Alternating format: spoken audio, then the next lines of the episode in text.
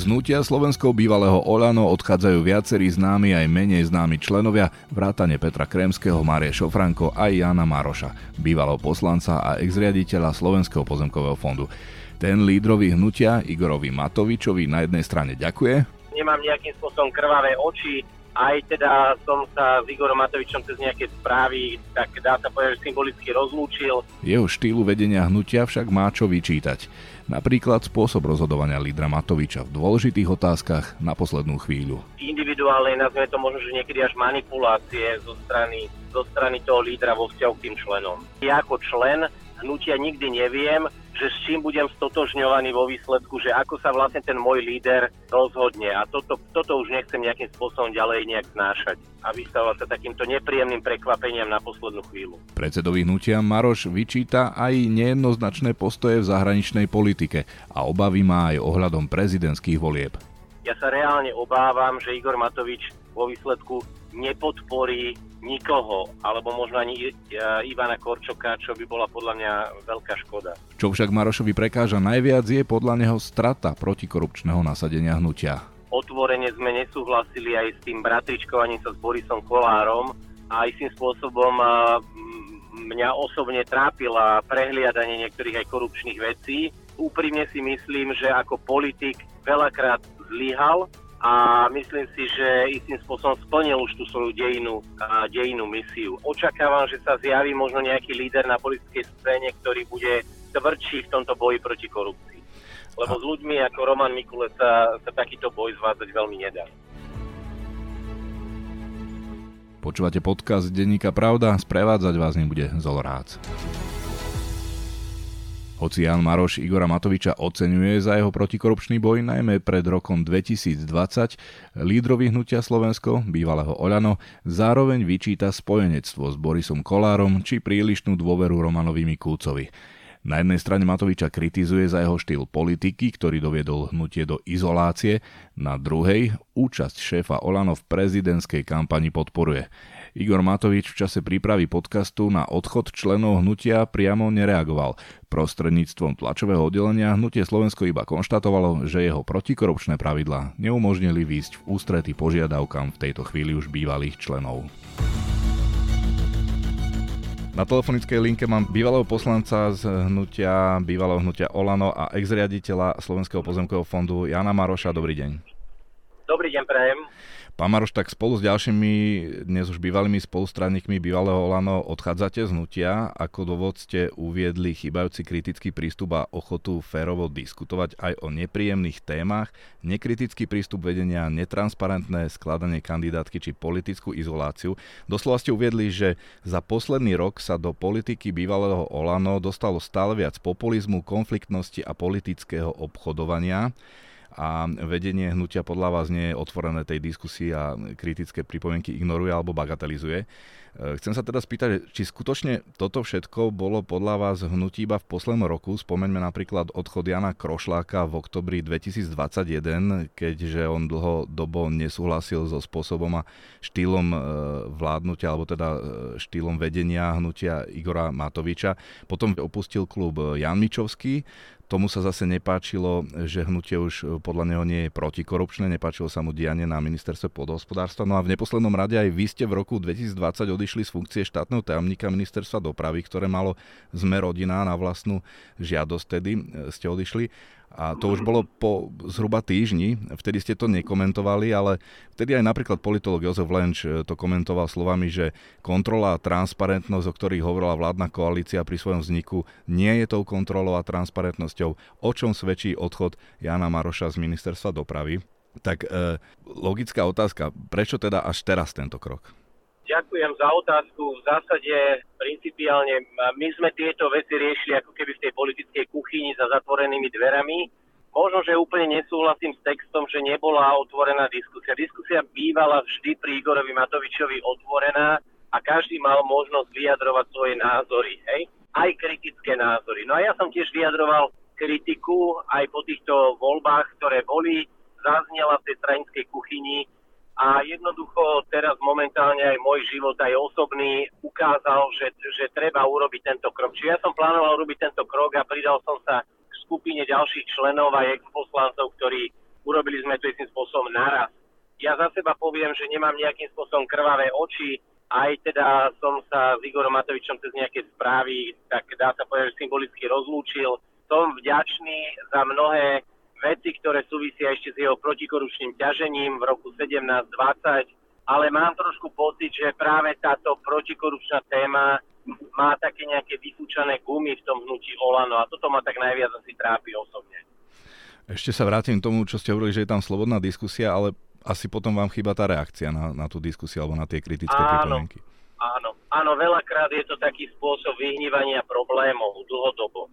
A Igor Matovič tiež rád o sebe hovorí, že sa nemení, že, že niektoré veci sú také, aké sú a potom je to dôsledkom toho, je, že keď sa teda hnutie nemení alebo Igor Matovič nepríjma nejaké osobné reflexie, tak potom nič iné neostáva tým ľuďom len sa porúčať a, a ísť nie, niekde inde. Hej? Takže, mm. Ale nie sú to nejaké také témy, ktoré by boli nejaké zásadné alebo extrémne dôležité. Trošku by som povedal, že treba to aj pripísať tomu osobnému aj môjmu vývoju, že nachádzam sa v nejakej etape života a takto som to vyhodnotil. Vy ste tam v tom vyjadrení, v tom vyhlásení spomenuli, že v hnutí prevládajú individuálne záujmy a o všetkom rozhoduje pár spriaznených ľudí. E, na koho v tomto vyjadrení narážate, alebo aké sú tie podľa vás tie záujmy? Tak akože dlhodobý ten e, fenomén v tom hnutí Olano je taký, že veci sa riešia na poslednú chvíľu alebo aj niekedy 5 minút pred 12, kde sa ako keby veci dávajú na, na vedomie, hej, či už sú to miesta na kandidátke, alebo je to nejaké rozhodovanie o zmene názvu, alebo o tom, či líder bude alebo nebude prezidentský kandidát. Takže tieto veci sa pravidelne diali takto, že na poslednú chvíľu, čo samozrejme necháva najväčší rozhodovací vplyv toho lídra hnutia alebo predsedu. Ja, ja to nepopieram, ale istým spôsobom tá predstava o nejakej eh, strane, kde prevládajú demokratické princípy, sú o tom, že je možnosť dávať nejaké návrhy, je možnosť o tých veciach hlasovať a je možno v tom hnutí menej nejakej takej eh, individuálnej, nazvime to možno, že niekedy až manipulácie zo strany, zo strany toho lídra vo vzťahu k tým členom. Keď sme spomínali tú protikorupčnú agendu, keď z hnutia a z klubu Olano odchádzal Juraj Krupa, ktorý je dnes poslancom SAS, on povedal, že za niečo viac ako dva roky pri kormidle vládnej moci urobilo toľko hodnotových obratov hnutie, že sa v spätnom zrkadle spreneverilo tým zásadám, z ktorých vzýšlo a prečo mu tak veľa ľudí dalo dôveru vo voľbách.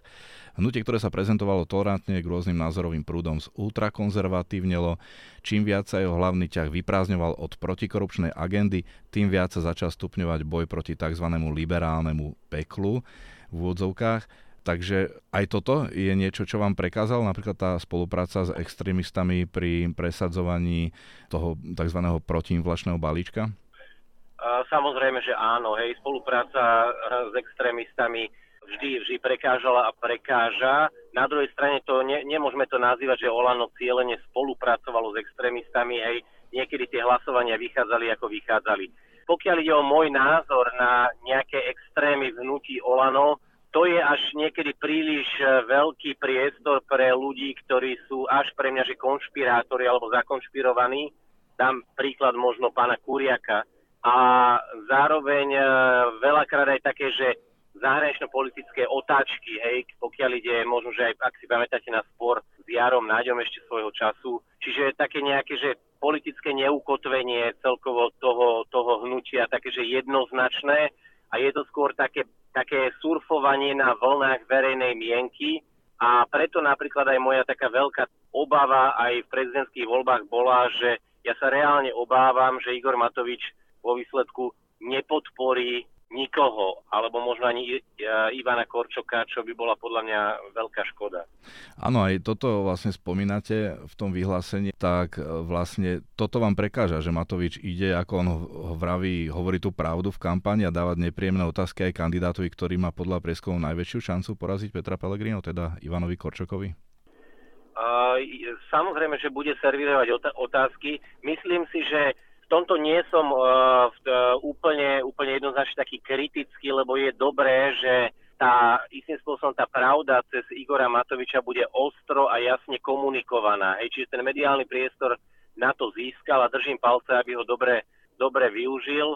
A na druhej strane myslím si, že ku takej nejakej politickej kultúre patrí, aby tí členovia to hnutia, alebo teda nejaké, nejaké predsedníctvo malo viaceré také, že rozhodovacie možnosti, o ktorých sa to vedenie pravidelne radí a takýto nejaký vnútorný dialog v tom hnutí bol limitovaný možno dvakrát za rok na nejakom sneme, sneme hnutia. Takže toto, toto bolo taký, taký nedostatok. A tým pádom, ako keby ja ako člen hnutia nikdy neviem, že s čím budem stotožňovaný vo výsledku, že ako sa vlastne ten môj líder uh, rozhodne. A toto, toto už nechcem nejakým spôsobom ďalej nejak znášať a vystavovať sa takýmto nepríjemným prekvapeniam na poslednú chvíľu. V tom vyhlásení spomínate aj politickú izoláciu. Spýtam sa, neprispeli ste k nej trochu aj vy tým, že ste Igora Matoviča v tej jeho politike podporovali, myslím tým, keď robil veci, s ktorými partneri nesúhlasili, tí, tí spojenci ešte v koalícii, alebo sa voči ním aj otvorene vymedzoval, vyvolával konflikty. Nie je to od vás tak trochu akoby falošné vyčítať teraz vedeniu politickú izoláciu takto spätne, keď ste k nej e, svojim dielom prispeli?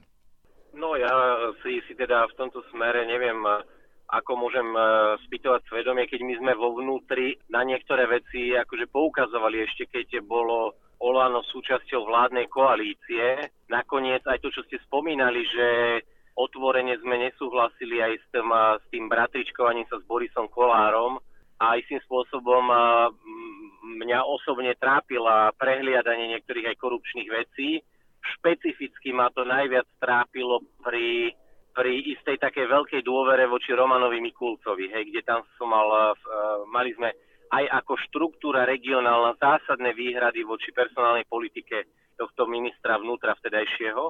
Takže my sme tieto veci nejakým spôsobom komunikovali. Nemám, uh, necítim nejakú zodpovednosť za nejakú izolacionistickú politiku, ale ona je personalizovaná v štýle robenia politiky Igora Matoviča. Ako to povedať ináč? Hej, čiže ja si ho ako človeka veľmi vážim, má veľa charakterových dobrých vlastností a svojou protikorupčnou ostrou agendou prispieva k zlepšovaniu slovenskej spoločnosti, ale úprimne si myslím, že ako politik veľakrát zlyhal a myslím si, že istým spôsobom splnil už tú svoju dejinu, dejinu misiu a môže aj na čase pouvažovať o stiahnutí sa alebo prenechaní kormidla toho hnutia Slovensko niekomu inému.